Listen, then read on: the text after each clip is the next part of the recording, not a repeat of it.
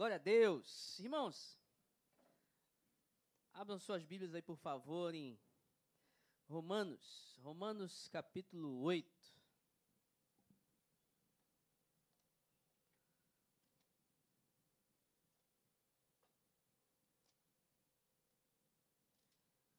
Carta de Paulo aos Romanos. Detalhe interessante dessa carta Paulo escreve cartas às igrejas, né? Ele escreveu 13 cartas, e ele escreveu cartas para as igrejas que ele fundou nas suas viagens missionárias. Essa é uma igreja que ele não fundou.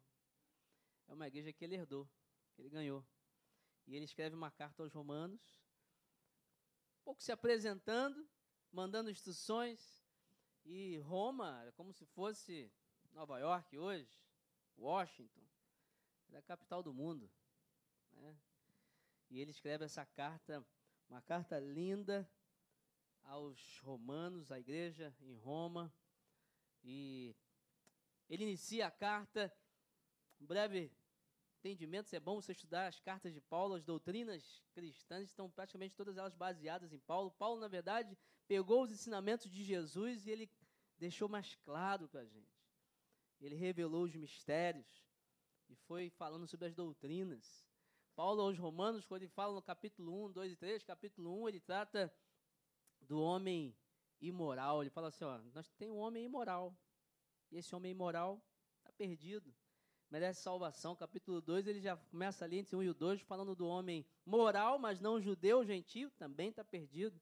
E ele no capítulo 2 para o 3, ali ele fala para o judeu: ó, não fica animado não, que você é judeu, religioso, é povo de Deus, mas também você está perdido. Todos estão perdidos, todos carecidos da graça de Deus, tanto que ele vai falar em Romanos 3, 23, que todos pecaram e destituídos estão da glória de Deus. Não há nenhum homem ou mulher que não precise da glória de Deus, não precise do amor de Deus, do perdão de Deus. Ele vai tratando ali, capítulo 4, 5, fala na da paz que temos com Deus. No 6 ele fala da graça, cuidado, né? ele fala sobre a libertinagem. 7 falando da guerra ali que tem entre o espírito e a carne. E ele chega aqui no 8. E é esse capítulo que eu queria ler com você hoje. Romanos 8, a partir do versículo 1, diz o seguinte: Portanto, agora já não há condenação para os que estão em Cristo Jesus, porque por meio de Cristo Jesus, a lei do Espírito de vida me libertou da lei do pecado e da morte. Porque aquilo que a lei for incapaz de fazer, por estar enfraquecida pela carne, Deus o fez, enviando o seu próprio filho, à semelhança do homem pecador, como oferta pelo pecado. E assim condenou o pecado na carne, a fim de que as justas exigências da lei fossem plenamente satisfeitas em nós, que não vivemos segundo a carne, mas segundo o Espírito. Quem vive segundo a carne tem a mente voltada para o que a carne deseja, mas quem vive de acordo com o Espírito tem a mente voltada para, os, para o que o Espírito deseja. A mentalidade da carne é morte, mas a mentalidade do Espírito é vida e paz. A mentalidade da carne é inimiga de Deus, porque não se submete à lei de Deus, nem pode fazê-lo. Quem é dominado pela carne não pode agradar a Deus. Entretanto, vocês não estão sob o domínio da carne, mas do Espírito se de fato o Espírito de Deus habita em vocês. E se alguém não tem o Espírito de Cristo, não pertence a Cristo. Mas se Cristo está em vocês, o corpo está morto por causa do pecado, mas o espírito está vivo por causa da justiça. E se o espírito daquele que ressuscitou Jesus dentre os mortos habita em vocês, aquele que ressuscitou a Cristo dentre os mortos também dará vida a seus corpos mortais por meio do espírito que habita em vocês. Portanto, irmãos, Estamos em dívida, não para com a carne, para vivermos sujeito a, sujeitos a ela. Pois, se vocês viverem de acordo com a carne, morrerão. Mas, se pelo Espírito fizerem morrer os atos do corpo, viverão. Porque todos os que são guiados pelo Espírito de Deus são filhos de Deus. Pois vocês não receberam um espírito que os escravize para novamente temerem, mas receberam o espírito que os torna filhos por adoção, por meio do qual chamamos Abba Pai. O próprio Espírito testemunha ao nosso espírito que somos filhos de Deus. Se somos filhos, então somos herdeiros, herdeiros de Deus e co-herdeiros com Cristo, se de fato participamos dos seus sofrimentos, para que também participemos da sua glória. Considero que os nossos sofrimentos atuais não podem ser comparados com a glória que em nós será revelada. A natureza criada aguarda com grande expectativa que os filhos de Deus sejam revelados, pois ela foi submetida à inutilidade, não pela sua própria escolha, mas por causa da vontade daquele que a sujeitou, na esperança de que a própria natureza criada será libertada da escravidão da decadência em que se encontra, recebendo a gloriosa liberdade dos filhos de Deus. Até aí. Feche seus olhos mais uma vez. Pai, muito obrigado pela tua palavra, muito obrigado pela tua revelação, muito obrigado porque o Senhor nos dá, nos deu o teu amor, nos dá dia a dia a tua misericórdia e nos mantém perto do Senhor. Muito obrigado, Pai. Em nome de Jesus. Amém. Queridos, esse capítulo, Paulo já começa com uma declaração muito linda muito bonita, ele fala: portanto, agora já não há condenação para os que estão em Cristo. Ele já começa, ele veio desenhando ali o mal na humanidade, o pecado, a necessidade da conversão, a justificação por meio da fé, o perdão dos pecados, a volta da comunhão com Deus, éramos mortos, estávamos mortos por causa do pecado, Deus morreu então por nós, ressuscitou, quando a gente crê nisso, quando a gente se submete a Jesus, então nós temos novamente paz com Deus. Ele vai falar esse, essa mesma frase lá em Romanos 5, agora que temos paz com Deus. Fomos reconciliados. É nosso. Nós agora temos novamente comunhão com Deus, mas ele fala para aqueles que estão em Cristo, que se submeteram ao domínio de Cristo. Ele está falando o seguinte: olha, existia uma pena. Lá em Romanos 6, 23, o salário do pecado é a morte. Existia uma pena, mas Deus pagou. Deus pagou por nós essa pena. Deus nos justificou, ou seja, Ele não, ele não, não apenas falou que a gente não é culpado, não, a gente é culpado. Mas Ele falou assim: ó, eu pago por você. Eu vou pagar por você. Agora você está livre dessa pena, livre da condenação. Por isso, nós precisamos entender que Paulo está dizendo aqui que nós, como filhos de Deus, estamos livres da condenação do pecado. Estamos livres da pena do pecado. Estamos livres da ira de Deus, de uma vida eterna sem Deus. Porque nós agora temos a oportunidade para aqueles que se submetem a Deus, para aqueles que decidem ser escravos da justiça, para aqueles que decidem andar com Deus, esses sim estão livres da condenação, da ira de Deus, de uma, de uma vida eterna sem Deus, porque Deus nos deu uma nova identidade em Cristo. Eu queria conversar com você sobre isso. Como vivermos essa nova identidade em Cristo. Sabe o que, que eu vejo muitas das vezes? E eu já vivi isso, claro, eu sou cristão desde criança e, não, e tem, tem algumas coisas na minha vida que eu me vergonho. Que eu, me vergonho. eu já fiz muitas coisas, não de pecados hediondos que você está falando, mas de simples fato de ignorar o Espírito Santo, ignorar que eu tenho uma identidade em Cristo, viver como Deus quer que eu viva. Isso me envergonha, claro, não era para eu ter vivido assim. Só que eu percebo que muitos cristãos ainda não despertaram para essa necessidade ou para esse entendimento que, ei, você tem Cristo Jesus, Jesus entrou na sua vida, você se converteu, você entendeu que é pecador, você aceitou Jesus, creu no sacrifício, você tem uma nova identidade em Cristo. Você tem uma nova cidadania, e quando você tem uma nova cidadania, geralmente é bom, né? Você, olha, eu quero ter uma cidadania americana, cidadania portuguesa, eu quero poder entrar livremente num, num país, isso é muito bom. Pois é, temos uma nova cidadania, temos uma nova identidade, foi renovado. E essa identidade é a identidade de Cristo em nós. E nós precisamos viver essa nova identidade. E Paulo, em Romanos 8, aqui, ele dá para a gente o caminho das pedras. Ele fala assim: ó, você tem que ter isso para viver a identidade com Cristo. A primeira coisa que eu vejo é que nós precisamos entender de fato o nosso novo posicionamento em Cristo. Você te, tinha uma vida até conhecer Jesus. Você tinha uma vida até falar assim: olha, muitos falam, né? Entrei para a igreja. O que, que, é isso? entrei para a igreja. Na verdade, até hoje eu não sei muito bem o que, que é isso. Eu prefiro dizer o seguinte: você aceitou Jesus como seu único e suficiente Salvador. E como consequência disso, você faz parte da igreja. Infelizmente, muitas pessoas entram para a igreja, mas não aceitam Jesus como seu único suficiente Salvador. E aí não adianta de nada. De repente, por isso que você já viu muitas pessoas entrarem para a igreja e saírem da igreja. Porque na verdade elas não aceitaram Jesus como único e suficiente Salvador. Paulo está explicando aqui que uma vez que você se rendeu a Cristo, uma vez que você se acreditou no sacrifício de Cristo, na ressurreição de Cristo, e disse: Jesus é o meu Senhor, eu vou andar com Cristo, você é uma nova criatura. Você não está mais preso ao pecado. Você está livre, liberto. Como é que é isso, pastor? É o seguinte: antes de Jesus, quem não tem Jesus, quem vive uma vida sem Jesus, está preso. Está preso no pecado. Sem Jesus, você não tem poder de escolha. Sem Jesus, você acha que tem liberdade, mas na verdade você está preso. Você é uma pessoa que tem acesso a todos os lugares, tem acesso a todas as coisas desse mundo, mas na verdade não tem o poder de escolha, porque você está preso pelo pecado. O pecado domina a sua vida. É isso que Paulo está falando.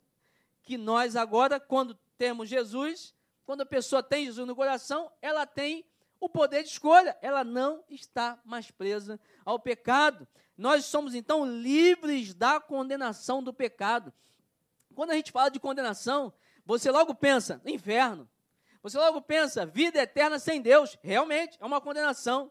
Mas eu gosto muito de uma definição que o teólogo F.F. Bruce diz, Bruce diz assim, que essa palavra no grego para condenação usada é catacrima. E ela não diz somente respeito, não fala somente ao final, uma condenação final. Ela fala de uma condenação atual, onde você vive como escravo e como escravo você precisa, você tem que fazer, não tem negociação, você precisa fazer trabalhos, é, é, trabalhos pesados, né, trabalhos forçados, coisas que você não queria, mas você tem que fazer, você é escravo. Quando a Bíblia diz o seguinte, ei, quando você tem Jesus, você é livre da condenação, ela está dizendo que você é livre desses trabalhos forçados, desses pecados que você não consegue vencer. Ela, você é livre dessa sua atitude ruim que você tem, que você sabe que tem, mas você diz que não consegue vencer. E você é livre desses pensamentos que rondam a sua cabeça e você não consegue se livrar. Só que você não entendeu o seu novo posicionamento em Cristo ainda. Você talvez não tomou posse do presente que Deus te deu quando você recebeu Cristo Jesus. Jesus está te falando o seguinte, cara, eu estou em você, minha filha, eu estou em você, estou no seu coração, então você pode dizer não. Você que não sabe ainda. Você é que não sabe que pode dizer não ao pecado. Você pode dizer não, você tem poder de escolha, por quê? João 8,32 diz: E conhecerão a verdade, e a verdade vos libertará. Libertará de quê? Do jugo do pecado. De uma vida pecaminosa, de uma vida onde você não consegue dizer não para as coisas. Onde você peca e fala assim: ah, foi mais forte que eu. Onde você peca e fala assim: poxa, é da natureza humana, é da minha fraqueza. Quando você se converte, quando você aceita Jesus, quando você se submete a Jesus, a Bíblia está te garantindo que você tem o poder de dizer: parei, isso aqui eu não faço mais, esse pecado eu não cometo mais. Eu agora tenho o poder de escolha e o poder dado pelo Espírito Santo.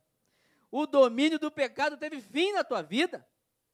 Você não pode olhar para as suas atitudes ruins, para os seus pecados e botar a culpa em outra pessoa se você tem Jesus. A culpa é sua.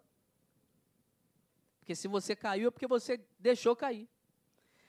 Você teve, tinha o poder, tem o poder de dizer não. Se você caiu, a culpa é sua. Você que tem Jesus pode não pecar. Agora, pastor, então está querendo dizer que a gente pode ser perfeito? Nós estamos caminhando para a perfeição.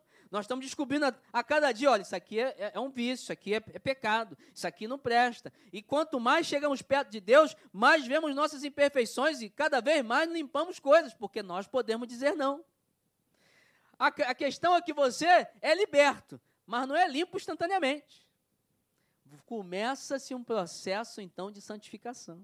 Um processo de retirada daquilo que não condiz com a vontade de Deus, mas com a consciência plena de que você pode fazer isso. Cabe a você a se dedicar e a dizer não. Agora, por que então a gente continua pecando, pastor? Por que, que eu, como crente, continuo pecando? Talvez porque você não está se fortalecendo em Jesus Cristo. Talvez você não está buscando Deus como deveria buscar.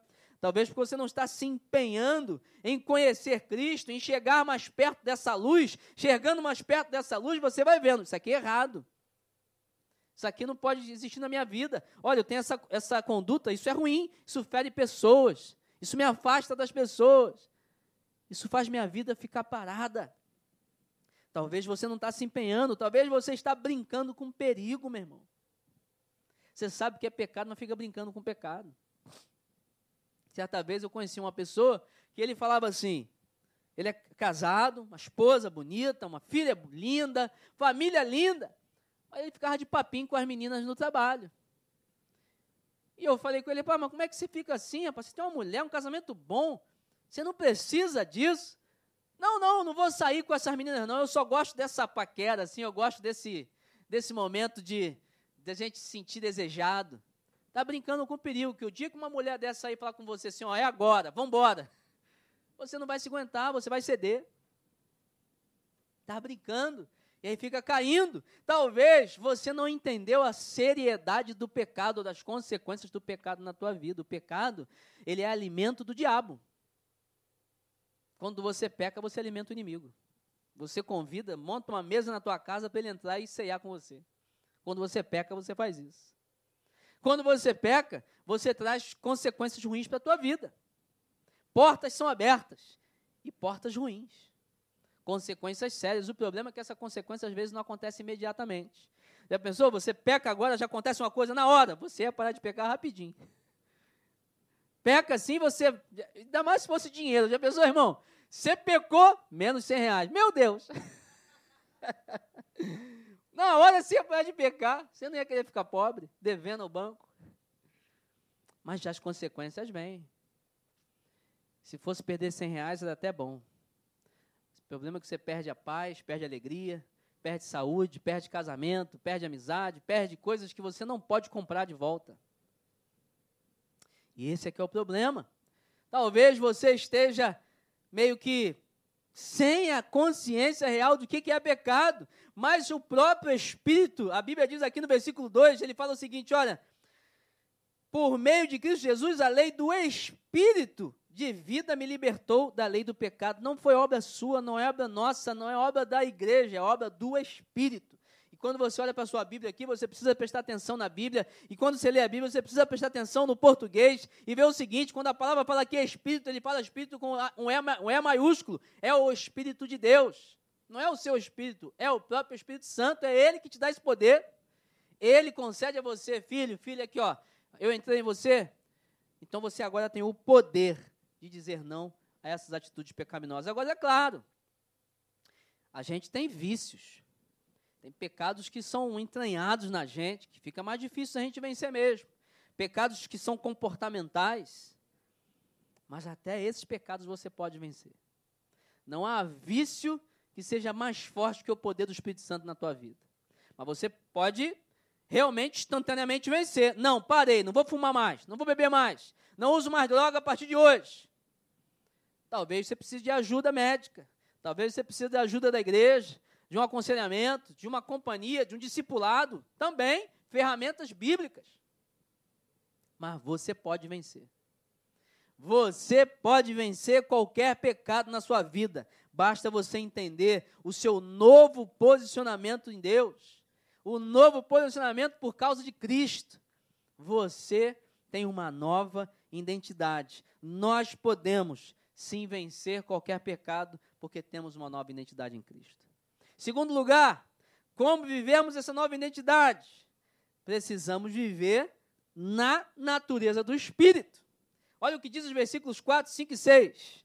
A fim de que as justas exigências da lei fossem plenamente satisfeitas em nós, que não vivemos segundo a carne, mas segundo o Espírito, quem vive segundo a carne tem a mente voltada para o que a carne deseja, mas quem vive de acordo com o espírito tem a mente voltada para o que o espírito deseja. A mentalidade da carne é morte, mas a mentalidade do espírito é vida e paz. Esses três versículos aqui têm uma mensagem poderosíssima. Você já ouviu muito falar sobre enchimento do espírito, sobre poder do espírito na sua vida, sobre a ação do espírito, sobre mover do espírito? Eu te pergunto, como é que é isso? Como é que é isso na prática? Você fala para uma pessoa assim, não, a pessoa está cheia, eu estou cheio de, do Espírito Santo de Deus. Como é que a gente testifica isso? como é que é viver no Espírito, como é que é viver na natureza do Espírito. Você precisa, primeiro precisa entender o seguinte: a lei, ele fala o que aqui? A lei não foi suficiente para nos levar de volta para Cristo. Na verdade, a lei foi a responsável, a ferramenta que Deus usou para nos mostrar que nós somos pecadores e precisávamos de Cristo. Jesus, Paulo, desculpa, Paulo vai falar lá em, em Colossenses o seguinte, que a lei foi tutora do povo. Tutora até Cristo Jesus. Ela pegou o povo e entregou para Jesus. Jesus, agora é contigo, porque eu ensinei a eles que eles precisavam do Senhor. A lei cuidou do povo e falou assim: aqui, você que tem cobiça, tá? Você tem maledicência. Você quer pegar a mulher do outro ali. Você quer roubar o gado do outro irmão ali. Você é assim, é você, você que é assim, você é pecador. Porque se não existisse a lei, eu não saberia que eu era pecador. Mas por causa da lei, eu soube que eu era pecador. Paulo em Romanos, ele fala o seguinte, que ele estava vivo. Ele estava vivo, mas quando ele descobriu que era pecador por causa da lei, ele morreu. Morreu espiritualmente. E a morte espiritual é o afastamento de Deus. Sabe a criancinha? Dois aninhos? Ela está viva. Viva espiritualmente. É daí que vem a teologia que acredita que a criança que morre aos dois anos de idade, um ano de idade, três aninhos de idade, ela vai para o paraíso. Ela é salva. Sabe por quê? Porque ela não tem consciência do pecado. Ela não tem consciência que ela é pecadora. Ela não tem consciência. Mas quando ela toma consciência, ela morre e precisa de Jesus na vida dela para ter a reaproximação com Deus. Conversando, eu tive uma, uma pessoa que falou comigo o seguinte, que o filho dele, aos oito anos de idade, pastor, ele, professor, mestre, ele, em uma aula, ele falou assim, olha, o meu filho, aos oito anos de idade, um dia ele estava na cozinha de casa, começou a chorar, chorar, chorar, chorar. Eu fui lá, o que está acontecendo? E o filho dele falou assim: Pai, Jesus está triste comigo. O que foi, meu filho? Porque eu descobri que mentira deixa Jesus triste. E o pai dele falou assim: É, meu filho, você então descobriu que você é pecador. Você descobriu que tem uma coisa dentro de você que entristece Jesus, isso é o pecado. Já que você descobriu, eu te dou uma boa notícia: tem como a gente consertar isso. Jesus morreu por você. Basta você acreditar nele, que ele te dá a ferramenta para você vencer o pecado. Você quer, meu filho? Eu quero, pai, porque eu não quero deixar Jesus triste, não. E naquele momento o filho dele foi salvo. Aceitou Jesus como o único suficiente salvador da vida dele. Porque ele descobriu que era pecador. E descobrindo que era pecador, foi ofertada a ele a chance de se reaproximar com Deus. Ele morreu naquele dia e viveu no mesmo dia, porque se aproximou de Deus por causa do sangue de Jesus Cristo na vida dele. Nós precisamos entender isso. O que, que é, de fato, então, o que, que a lei veio fazer? Veio mostrar que a gente é pecador. Então não adianta você basear sua vida em cumprir leis. Você precisa. Precisa cumprir as leis. Você precisa, a lei moral, por exemplo, nós tínhamos lei, leis cerimoniais, né, lá do, do, do povo hebreu. Essas leis ficaram com eles, nós não cumprimos mais. Mas a lei moral, a ética continua. Nós precisamos respeitar o próximo, respeitar a propriedade um do outro, respeitar a mulher, o homem do outro, ser fiel. É uma lei moral, precisa. Mas nós mesmos não conseguimos é, seguir essa lei moral sem a ajuda de Deus. Nós só conseguimos quando o Espírito Santo nos ajuda a seguir essa lei. Você quer viver no Espírito? Você quer saber do que é uma pessoa cheia do Espírito? Você quer saber do que uma pessoa que tem é que é dominada pelo Espírito, é uma pessoa que vive em consonância, em concordância com a vontade do Espírito. É uma pessoa que vive guiada pelo Espírito. É uma pessoa que manifesta o fruto do Espírito, que está lá em Gálatas 5, 22. É uma pessoa que anda e tem suas atitudes que são de acordo com, com o Espírito. Uma pessoa que é cheia do Espírito, que tem o Espírito Santo, que o Espírito Santo domina a vida dela, é uma pessoa que se preocupa em viver de acordo com a vontade do Espírito Santo. Aí você fala, pastor, não é aquela pessoa que prega, que revela, que cura, que faz e que acontece, não, meu querido. Porque você já deve conhecer pessoas que fazem, que acontece, mas que têm uma vida de pecado e às vezes pecados cabeludos. Pessoas que na igreja profetizam, revelam, chegam em casa, bate na mulher. Como é que uma pessoa assim é cheia do Espírito Santo? Uma pessoa cheia do Espírito Santo é aquela que manifesta o fruto do Espírito Santo. É aquela que tem uma vida guiada pelo Espírito Santo. Agora, como então a gente faz isso? Efésios 1,13 diz que nós já temos o Espírito Santo. Todo aquele que crê em Jesus, que aceita Jesus como o seu único suficiente Salvador, que crê na mensagem de salvação, é selado pelo Espírito Santo. Efésios 1,13 diz, diz isso. Já que o Espírito Santo está em nós, nós precisamos entender o seguinte: que natureza pecaminosa a gente tem.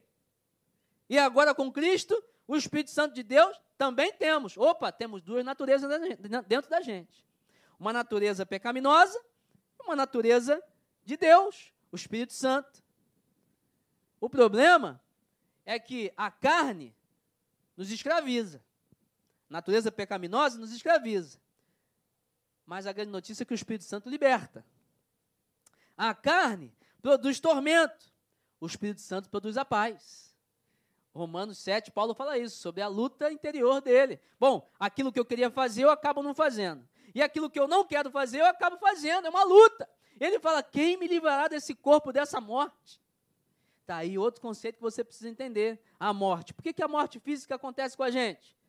A morte física é plano de Deus para livrar você do corpo pecaminoso que você tem.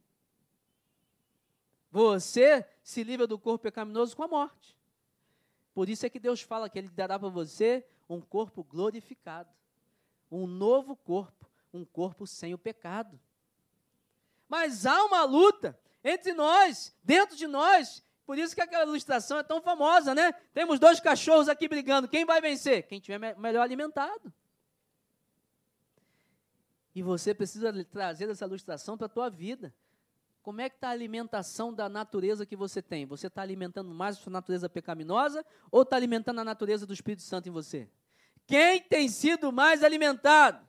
Nós estamos salvos em Cristo. Nós fomos justificados. Cristo pagou os nossos pecados. Temos a natureza de Cristo em nós. Temos o Espírito Santo. Mas você tem alimentado ele? Ou você tem alimentado a tua carne?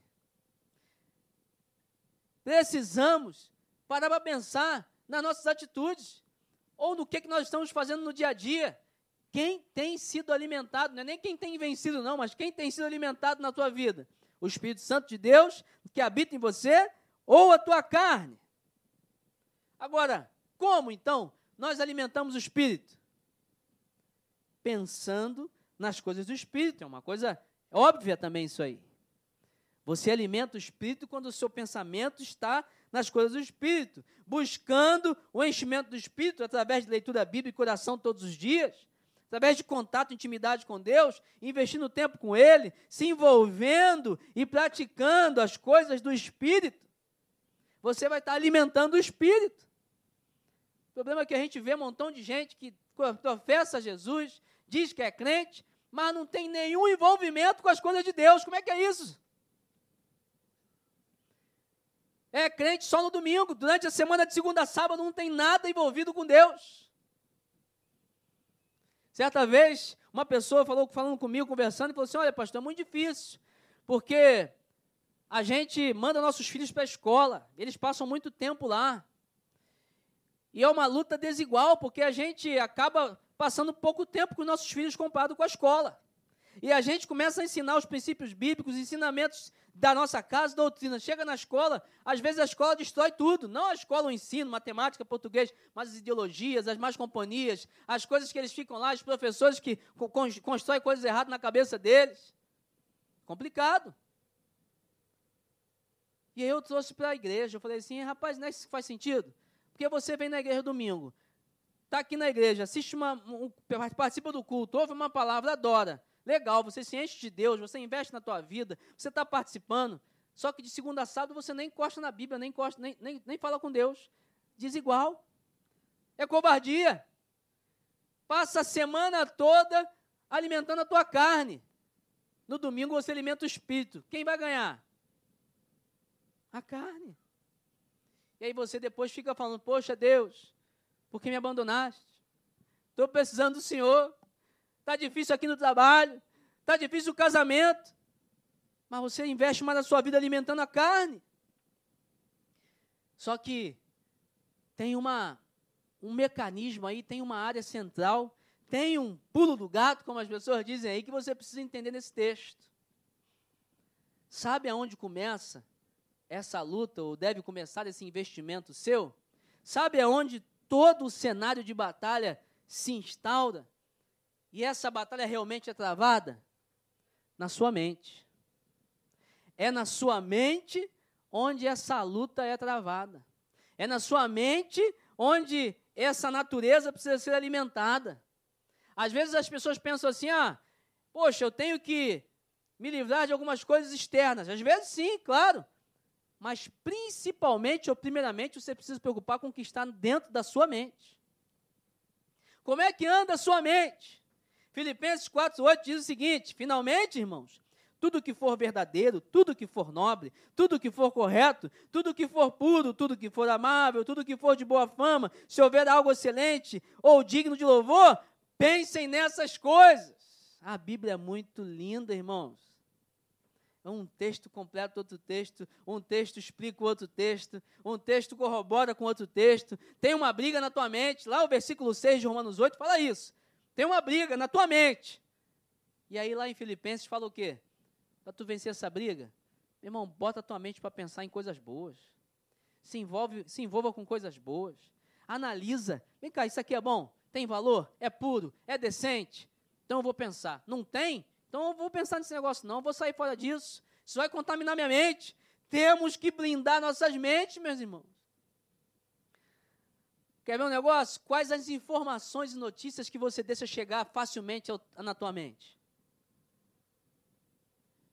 O que, que você anda escutando aí demais? O que, que você fica ouvindo? Tem gente que gosta daquele programa, né? Que é de manhã até de tarde mostrando as tragédias do, do Brasil. Não, falando de tal foi sequestrado. Aí muda rapidamente o quadro. Agora vamos aqui, ó, que uma, o namorado matou a namorada. Ó, muda o quadro rapidamente, que aqui 10 pessoas morreram num desastre. E é o programa todinho falando de morte, de assassinato, de roubo, de sequestro. Eu falei, meu Deus do céu, por que eu quero ver isso? Quero ver isso não, já sei que o mundo é mau, já sei o que acontece, está louco, esse negócio vai contaminar minha, minha vida. É melhor, é melhor ver desenho com a minha filha. Agora ela está vendo um desenhozinho lá que eu sento para ver com ela, a gente fica, eu fico. Tem um desenho lá de uns cavalinhos lá que eu fico perguntando. Tem 300 cavalinhos. Eu falo, qual o nome desse? Ela fala, é essa. E o nome desse? É esse. Ela sabe o nome de todos eles. Fiquei eu e ela brincando lá. E olha, esse é colorido, esse aqui voa. E eu fico observando se tem algum ensinamento ali ruim também, né? Mas é melhor eu ver o desenhozinho do cavalinho com a minha filha do que ficar vendo essas notícias desgraçadas aí, meu irmão. Pelo menos eu saio de lá com um tempo bom com a minha filha, eu saio feliz da vida.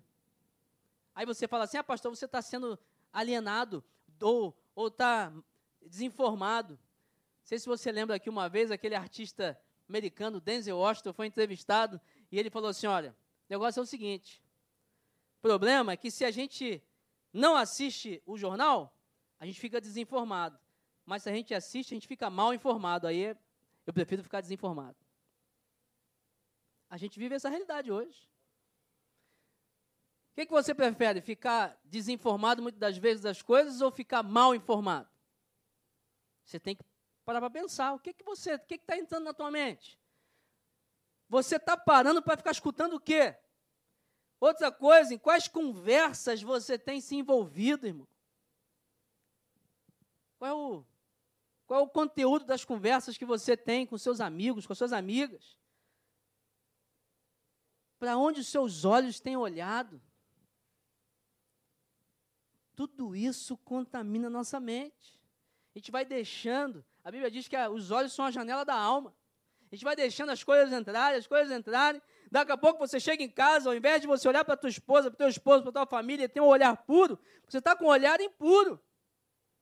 Porque você só deixou porcaria entrar na tua mente, na tua alma, através dos teus olhares. Nós precisamos blindar nossa mente, precisamos tomar conta disso. Por isso, irmãos, que Deus chama você para se integrar na igreja, para trabalhar na igreja, para abrir uma célula, para ir para uma célula cuidar de gente, para se informar da vida dos outros para poder ajudar as pessoas, para você compartilhar da sua vida com outra pessoa, para você ser ferramenta de Deus na vida de outra pessoa. Por quê? Porque quer você envolvido com coisa boa, meu irmão. Você, há um tempo atrás, tem uns dois, três meses atrás, num ambiente que eu frequento, uma pessoa falou para mim, falou assim, pô, Vinícius, ele não, não para mais para conversar comigo, com a gente, não. Aí uma outra pessoa falou assim, não, eu sei por quê. Porque ele já não está mais com a, com a cabeça para esses papos idiota que a gente tem, não. Eu falei assim, cara, ainda bem que foi você que falou, porque é verdade. falei mesmo, cara, vocês só falam besteira. Tenho, tenho tanta coisa pra, na minha cabeça para resolver, para fazer, planejamento, sonhos. Ficar perdendo tempo com esses papos idiota, não, não está para mim mais não. Isso faz eu andar para trás. Quero coisa boa. Agora eu brinco também, eu rio. Ué, Ultimamente aí, os homens aí estão jogando uma bolinha, eu vou lá também dar umas aulas lá, né, de, de futebol. Tá, não está gravado aí não, mas ó, eu tô, tô, tô tendo sucesso lá. O Davi está ali de prova, né, Davi?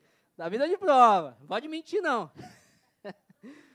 A gente brinca também, tem momentos de descontração, né, de brincadeira, mas será que você tem investido mais nesses momentos ociosos, onde não vai levar você a nada?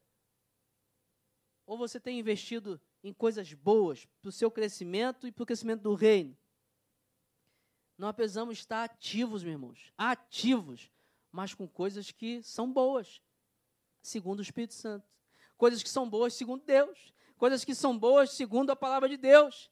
E assim a gente não vai dar espaço para coisas ruins, ruins entrarem na nossa vida. Assim nós vamos estar alimentando o Espírito Santo, estar alimentando o Espírito em nós. Você para você ficar firme com Deus, não tem receita diferente. Você tem que estar envolvido com Deus, nas coisas de Deus. Você tem que estar com seu, seus olhos, sua mente, seu coração voltado para as coisas de Deus. Você quer ver uma coisa? Efésios 5,3 diz o seguinte: entre vocês não deve haver nem sequer menção de imoralidade sexual, nem de qualquer espécie de impureza, nem cobiça, pois estas coisas não são próprias para os santos, meu Pai. Eu sei que em ambiente masculino tem isso, de mulher também tem, e eu estou ficando assustado com isso, que as mulheres às vezes estão pior do que os homens. Papo assim, às vezes o papo só é sexo. Papo só é promiscuidade. Ah, tu viu o homem daquela menina? Tu viu a, a, a mulher daquele cara? Tu viu aquele artista? Tu viu aquele artista? Eu falei, caramba. É só coisa fútil. É só coisa de imoralidade sexual. Papo de homem, assim, às vezes, só brincadeira que não, não presta. Só coisa boba, que envolve sexo no meio, que envolve imoralidade. Olha o que, que Paulo está falando. Entre vocês, nem sequer menção. Quem que dirá você ficar conversando sobre isso? Outro dia eu estava no local onde as meninas estavam falando sobre um chá de lingerie que elas iam fazer. Mas eu fiquei com vergonha delas, que elas estavam falando tanta coisa que elas iam fazer. Eu falei assim: caramba, nem sabia que isso era possível. Tanta coisa assim fútil, promíscua, vulgar, que eu fiquei com vergonha delas. E falando para eu escutar, um homem escutar. Vergonha, eu fiquei com vergonha. Eu fiquei com vergonha delas vergonha dos homens, bobos, com brincadeiras bobas. Isso vai contaminando a nossa mente. Vai contaminando a nossa, nosso, nosso lar. Você chega em casa, às vezes olha para sua mulher, olha para o seu homem, para o seu esposo, sua esposa, aí você fica com a, com a mente naquele papo que você teve no, tra no trabalho. Você fica contaminado, não consegue nem usufruir de, uma, de, um, de um momento bom com a família. Agora, Paulo não está falando só sobre coisas imoral, não. Só sobre coisas do de cunho sexual, não. Ele está falando também de cobiça, de egoísmo, de arrogância. Está falando de materialismo. Está falando de você envolvido com fofoca, inveja, intriga. Coisas que também contaminam nossa mente, contaminam nosso ser. E o resultado disso é fraqueza e frieza espiritual. É o Espírito Santo ficando fraco dentro de você, não porque o Espírito de Deus é fraco, mas porque você enfraquece a ação dele na sua vida. Por isso que Paulo fala em Tessalonicenses: não apagueis o Espírito Santo em você, porque você tem esse poder. Basta você não alimentar o espírito e alimentar, alimentar a sua carne. Você precisa fazer uma análise na sua mente, meu irmão. Uma análise na sua vida. O que é que você tem deixado de entrar na sua vida? Você quer ver outro exemplo? Dinheiro. Dinheiro é bom, muito bom. É uma ferramenta. Mas tem gente que só pensa em dinheiro, só quer ganhar dinheiro. A vida é ganhar dinheiro. Não entendeu o propósito do dinheiro. E aí, às vezes, é engraçado que tem gente que quanto mais corre atrás do dinheiro, mais perde dinheiro. É igual aquela menina lá no, no, seu, na sua época de colegial, os homens aí vão saber disso. Né? Você está lá com 10 aninhos, 12 aninhos, aquela menininha bonitinha na sala, e aí você queria conversar com ela, ela percebe que você quer conversar com ela, ela fica fazendo doce para você, nem dá, nem dá atenção para você. Quanto mais você chega perto, mais ela foge de você. Ficou assim brincando. Às vezes tem gente assim com dinheiro. Quanto mais chega perto do dinheiro, o dinheiro foge dele.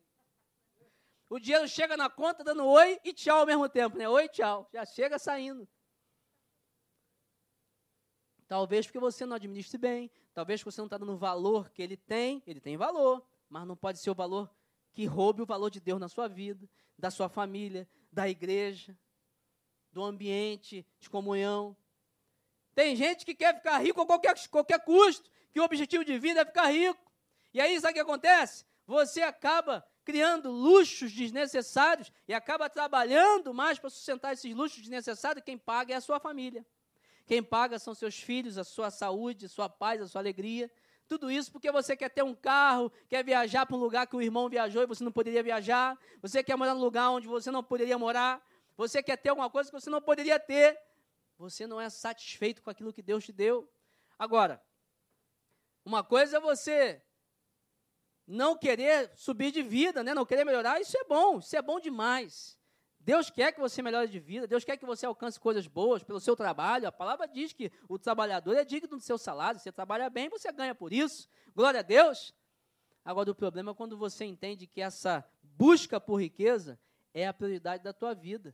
E isso enfraquece o Espírito Santo em você. Isso fortalece a carne que você tem. Sabe por quê? Olha como é que a Bíblia é fantástica. 1 Timóteo 6 diz o seguinte: os que querem ficar ricos caem em tentação em armadilha e em muitos desejos descontrolados e nocivos que levam os homens a mergulharem na ruína e na destruição. Isso é a Bíblia que está falando, irmão. Você quer ficar rico a qualquer custo?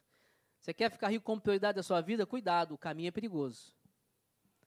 Você pode cair numa armadilha aí e perder coisas de muito valor que não tem preço na sua vida. Uma vez conversando com uma pessoa, e a pessoa me perguntou assim: legal, você quer vender, você quer performar, mas para quê? Qual o objetivo de você ganhar dinheiro? Quando a gente pergunta isso para muitas pessoas, muitas pessoas não sabem responder o porquê elas querem ganhar dinheiro. Porque eu não tenho dinheiro, às vezes a pergunta é essa. E o que você vai fazer com o dinheiro? Ah, não sei, eu quero ter dinheiro. Já está errado, já começa errado aí. Você precisa ter um propósito para tudo. Você quer ganhar dinheiro para quê? Ah, eu quero ganhar dinheiro para morar num lugar melhor com a minha família. Glória a Deus. Quero ganhar dinheiro para poder pagar um plano de saúde bom para minha família. Glória a Deus. Quero ter dinheiro para poder viajar com a minha família no final do ano, no início do ano. Glória a Deus. Quero ter dinheiro para ajudar minha família que mora em outro lugar. Quero ter dinheiro para ajudar meus irmãos, para investir no reino. Eu quero ter dinheiro com propósitos que fazem, que, que trazem glória e honra ao Senhor. Glória a Deus. Deus vai te dar dinheiro.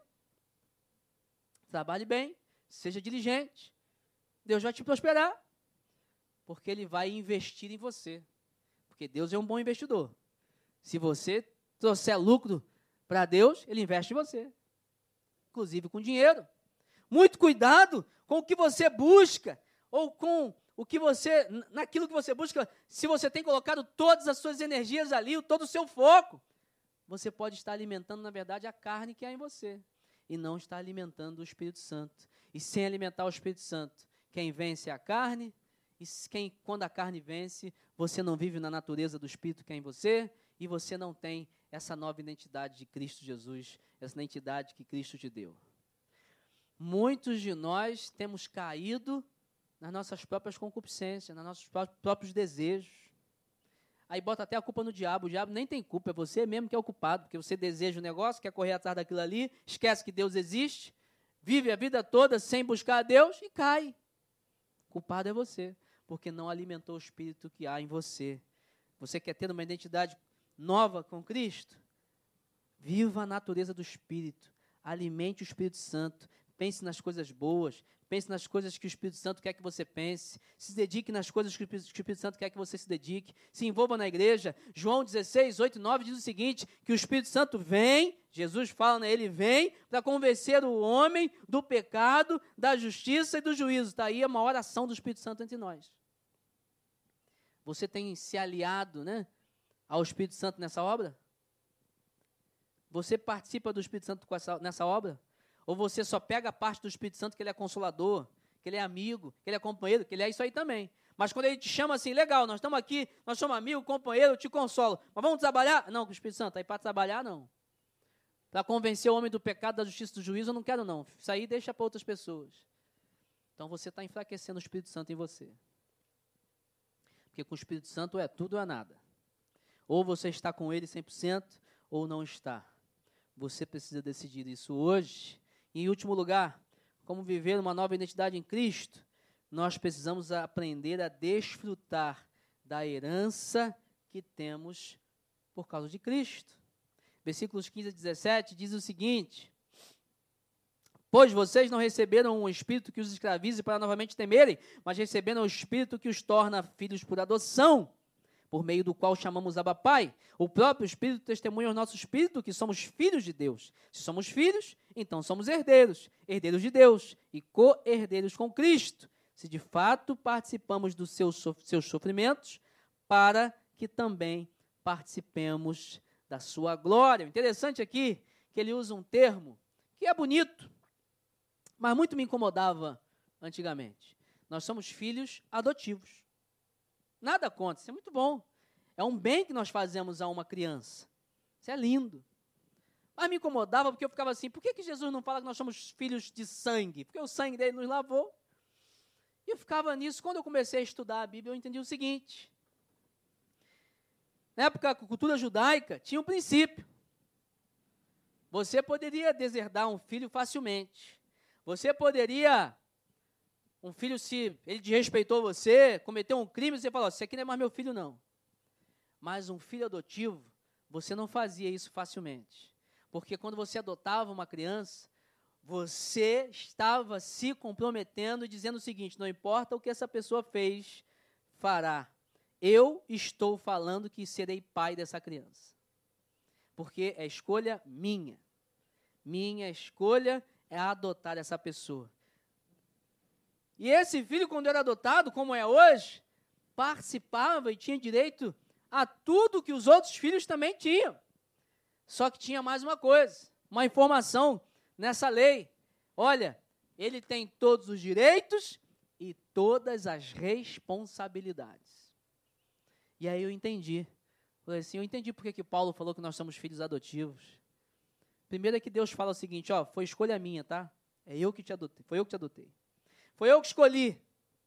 Eu que escolhi ser seu pai, eu que escolhi te buscar, eu que paguei o preço porque foi vontade minha. Você não pediu, não foi porque você era bonitinho e estava lá chorando e eu me compadeci, não. Foi escolha minha, porque você não merecia nada. A escolha foi minha. E por escolha minha eu estou dizendo que eu serei o seu pai eternamente. Não importa o que você fizer, eu estarei aqui para ser o seu pai. Agora você tem direitos, conforme Cristo. Ele fala: se sofremos com Cristo, também reinaremos e teremos a glória de Cristo. Mas nós temos responsabilidades também. Temos responsabilidades. Agora, já que nós temos sofrimentos, responsabilidades e glória, eu quero te perguntar: você acorda todo dia com a expectativa da manifestação da glória de Deus na tua vida? Fala a verdade. Você acorda assim e fala assim: hoje Deus vai manifestar a glória na minha vida. Que é promessa, eu sou filho. Ele, no, no restante do texto, ele fala que a criação espera com expectativa a manifestação dos filhos de Deus, a manifestação da glória.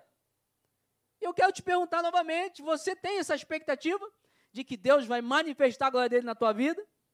Se você não tem, você está errado. Se você não tem, você não está de acordo com o que Paulo está falando. Se você não tem, você não está desfrutando da herança de Cristo, que é herança de Deus para a gente que ganhamos com Cristo. Você precisa ter uma vida com a expectativa da glória de Deus em você. Nós participamos do sofrimento com Cristo. Poxa, Cristo foi rejeitado, foi humilhado, foi zombado. Nós também. Nós também, quando dizemos somos de Cristo, as pessoas fazem isso com a gente. O inimigo tenta roubar nossas coisas, ele veio para matar, roubar, destruir, como diz João 10, 10, né? João 10, 10. Nós temos sofrimento, mas também devemos esperar a manifestação da glória de Deus. Se você não vive assim, não desfruta dessa glória, você não entendeu ainda qual é a sua identidade em Cristo. Sabe, eu tinha, há um tempo atrás, eu tinha um negócio, eu e minha esposa, a gente tinha um negócio na família, prestação de serviço, e o negócio ia bem, só que tinha um problema. Toda vez que o meu telefone eu atendia os clientes, toda vez que o meu telefone tocava, no meu desconhecido, eu ficava, começava a tremer. É problema. Ah, o funcionário não chegou a tempo, deu problema na, na, na, na máquina, estão reclamando. Eu ficava com, com, com, com, com a tremedeira, com nervosismo danado. E eu comecei a ficar com comportamentos que toda vez que meu telefone tocasse, eu pensava, é problema. Aí eu me desfiz desse negócio, foi uma paz nada na minha vida. E eu decidi o seguinte: agora, toda vez que o telefone tocar, eu vou falar assim: é milagre. É benção. Vem notícia boa. Às vezes é notícia ruim. Tem notícia ruim vindo também. Normal. Mas a minha expectativa quando o telefone toca é glória. É benção. Vem uma notícia boa aí. Alguém vai falar que tem um milagre. Alguém vai falar que conseguiu alguma coisa, uma resposta de oração. Alguém vai dar uma palavra de bênção para mim. É a minha expectativa, porque Deus está comigo. Ele tem algo de bom para mim, você precisa viver com essa expectativa. Agora, você pode olhar para a tua vida e analisar aí a tua vida pregressa. Você vai ver a glória de Deus na tua vida, alegrias, vitórias, milagres, livramentos, presentes de Deus, mimos. Você vai falar assim: não, isso aqui só Deus mesmo. Glória de Deus. Isso aqui foi livramento, hein? Caramba. Ainda bem que eu não Casei com essa pessoa. Livramento. Ou ainda bem que eu não fiz sociedade com essa pessoa. Livramento, ela é desonesta. Eu conheci, eu tenho um amigo lá na, na igreja sede, que ele era sócio de um rapaz. Começou a ter um negócio esquisito lá, ele foi, ó, terminou a sociedade. Meses depois o rapaz foi preso, Lava Jato. O nome dele ainda foi rolado no processo, mas ele não tinha nada a ver. Falei, está vendo aí? Livramento. Presente de Deus. Você consegue olhar para a sua vida e ver a mão de Deus, a glória de Deus na sua vida. Você consegue ver, se você consegue ver para trás, você precisa ver para o futuro também. A glória dele vai ser manifestada na sua vida e vai ser manifestada completamente ainda quando Jesus voltar. Você precisa ter essa expectativa e viver com essa expectativa. Quem vive com essa expectativa, vive com essa nova identidade que só Cristo nos dá. O pecado já foi vencido, meus irmãos. Você precisa crer nisso e aprender a dizer não para o pecado. O Espírito Santo precisa te dominar e você precisa alimentar o Espírito para isso. E nós precisamos desfrutar do presente que foi essa herança de Deus para nós. Mas isso tudo só acontece se você se render a Cristo. Só acontece se você estiver com Cristo, como diz o versículo 1, para aqueles que estão em Cristo. E no final de tudo, nós vamos chegar na presença de Deus e Ele vai falar para a gente: Bem, está aí, servo bom e fiel, entra no meu descanso. Nós queremos e nós vivemos na expectativa de ouvir essa frase de Deus. Porque Ele voltará e Ele nos levará para viver eternamente com Ele, no local de alegria, de descanso, de adoração, de comunhão eterna com Deus e com todos os santos, todos aqueles que se renderam a Cristo. Eu queria conversar com, queria perguntar com você agora, será que você já se rendeu a Cristo? Será que você é alguém rendido a Cristo? Será que você pode dizer assim: olha, Cristo vive em mim? Eu tenho essa nova identidade aí. Eu vivo na expectativa da glória. Eu vivo alimentando o espírito. Eu posso dizer não ao pecado porque Cristo vive em mim. Você tem essa certeza? Você pode dizer, é, dizer com clareza assim: olha, eu me submeti a Jesus e eu quero conhecer Jesus. Você pode dizer isso hoje? Talvez você não possa. Talvez você esteja aqui também e não tenha vivido uma vida com Deus, está afastado, está distante. Já até viveu, já foi próximo de Deus, já foi próximo da igreja, já foi ativo na igreja, mas hoje você não está ativo, você está longe. E eu queria convidar você agora a tomar uma atitude, tomar um posicionamento, a mudar isso na tua vida. A hoje aqui, de fato, confessar o seguinte: olha, eu sou pecador, porque eu sou, eu sou pecador. E por reconhecer que sou pecador, eu pedi para Jesus entrar na minha vida, para me ajudar a vencer o pecado. Talvez você esteja aqui precisando disso, desse reconhecimento de que precisa de Jesus para ter essa nova identidade que só Cristo pode te dar. Ou talvez você precise se reaproximar de Jesus. Não está bem com Ele. Precisa de se, precisa se aproximar dele, de uma aliança mais forte. Se você está aqui hoje e quer isso, quer tomar essa decisão, faz uma oração comigo aí. A igreja vai baixar suas cabeças, fechar seus olhos. Eu quero perguntar a você se você quer fazer essa oração comigo, tomando essa decisão. Se você quer fazer essa oração comigo, talvez você que está assistindo a gente pela internet, repita aí no seu coração, ninguém precisa escutar. Eu vou aqui repetir algumas, falar algumas palavras e você vai repetir no seu coração para Jesus. E eu vou te ajudar a tomar essa decisão hoje. Se você quer tomar essa decisão, diga o seguinte, no seu coração para Jesus, fale para ele: Jesus, eu entendi que tenho coisas na minha vida que precisam mudar, como todas as pessoas.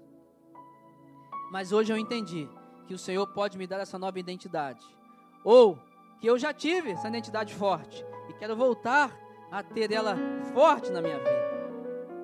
Por isso, Jesus mora no meu coração, derrama do teu amor, da tua graça, da tua presença na minha vida e me ajuda a alimentar o Espírito Santo em mim, para que eu possa desfrutar da herança que o Senhor tem para mim em Cristo Jesus. Faço essa oração em nome de Jesus. Amém e amém. A igreja continua de cabeça baixada, com os olhos fechados. Eu quero orar pela tua vida. Você fez essa oração comigo? Se você fez essa oração comigo, deixa eu te identificar. Todos estão de olhos fechados, com a cabeça baixada. Eu quero te identificar para orar por você. Se você fez essa oração comigo, levanta bem alto uma da tua mão, das tuas mãos aí para orar por você em nome de Jesus. Amém. Pode baixar a mão lá atrás, pode baixar a mão aqui, Deus te abençoe. Mais alguém fez essa oração comigo? Levanta bem alto a sua mão aí para te identificar e orar por você. Mais alguém fez essa oração comigo? Em nome de Jesus aí, levanta sua mão bem alto para te identificar. Você que está na internet aí, se você fez essa oração, coloca no chat assim, eu orei, para que a gente ore pela tua vida. Mais alguém aqui fez essa oração comigo? Levanta bem alto sua mão aí para eu identificar você e orar pela tua vida. Amém? A igreja continua de cabeça baixada. Eu quero fazer um convite a você que levantou sua mão corajosamente para a gente orar. Fica de pé no seu lugar, você que levantou sua mão lá atrás, aqui na frente. Fica de pé no seu lugar para a gente orar. Vamos orar em nome de Jesus. Pai amado, quero te apresentar essas vidas. Eles oraram comigo. E eu quero te pedir, Pai, entra no coração deles, traz eles para perto do Senhor, dá a eles uma nova vida no Senhor. Que o Espírito Santo possa ser presente, atuante e presidente na vida deles que eles tenham uma vida, uma natureza fortalecida no teu espírito e que eles possam desfrutar da tua graça na vida deles. Cuida da família, cuida do caminhar, dos relacionamentos, da mente, blinda a mente deles e que eles desfrutem do Senhor a cada dia. Nós te agradecemos pela vida deles e te pedimos que o teu amor preencha todo o ser deles e que eles tenham em nós, a igreja, uma família, amigos, pessoas que eles podem contar. Obrigado, Pai. Nós te agradecemos. Em nome de Jesus. Amém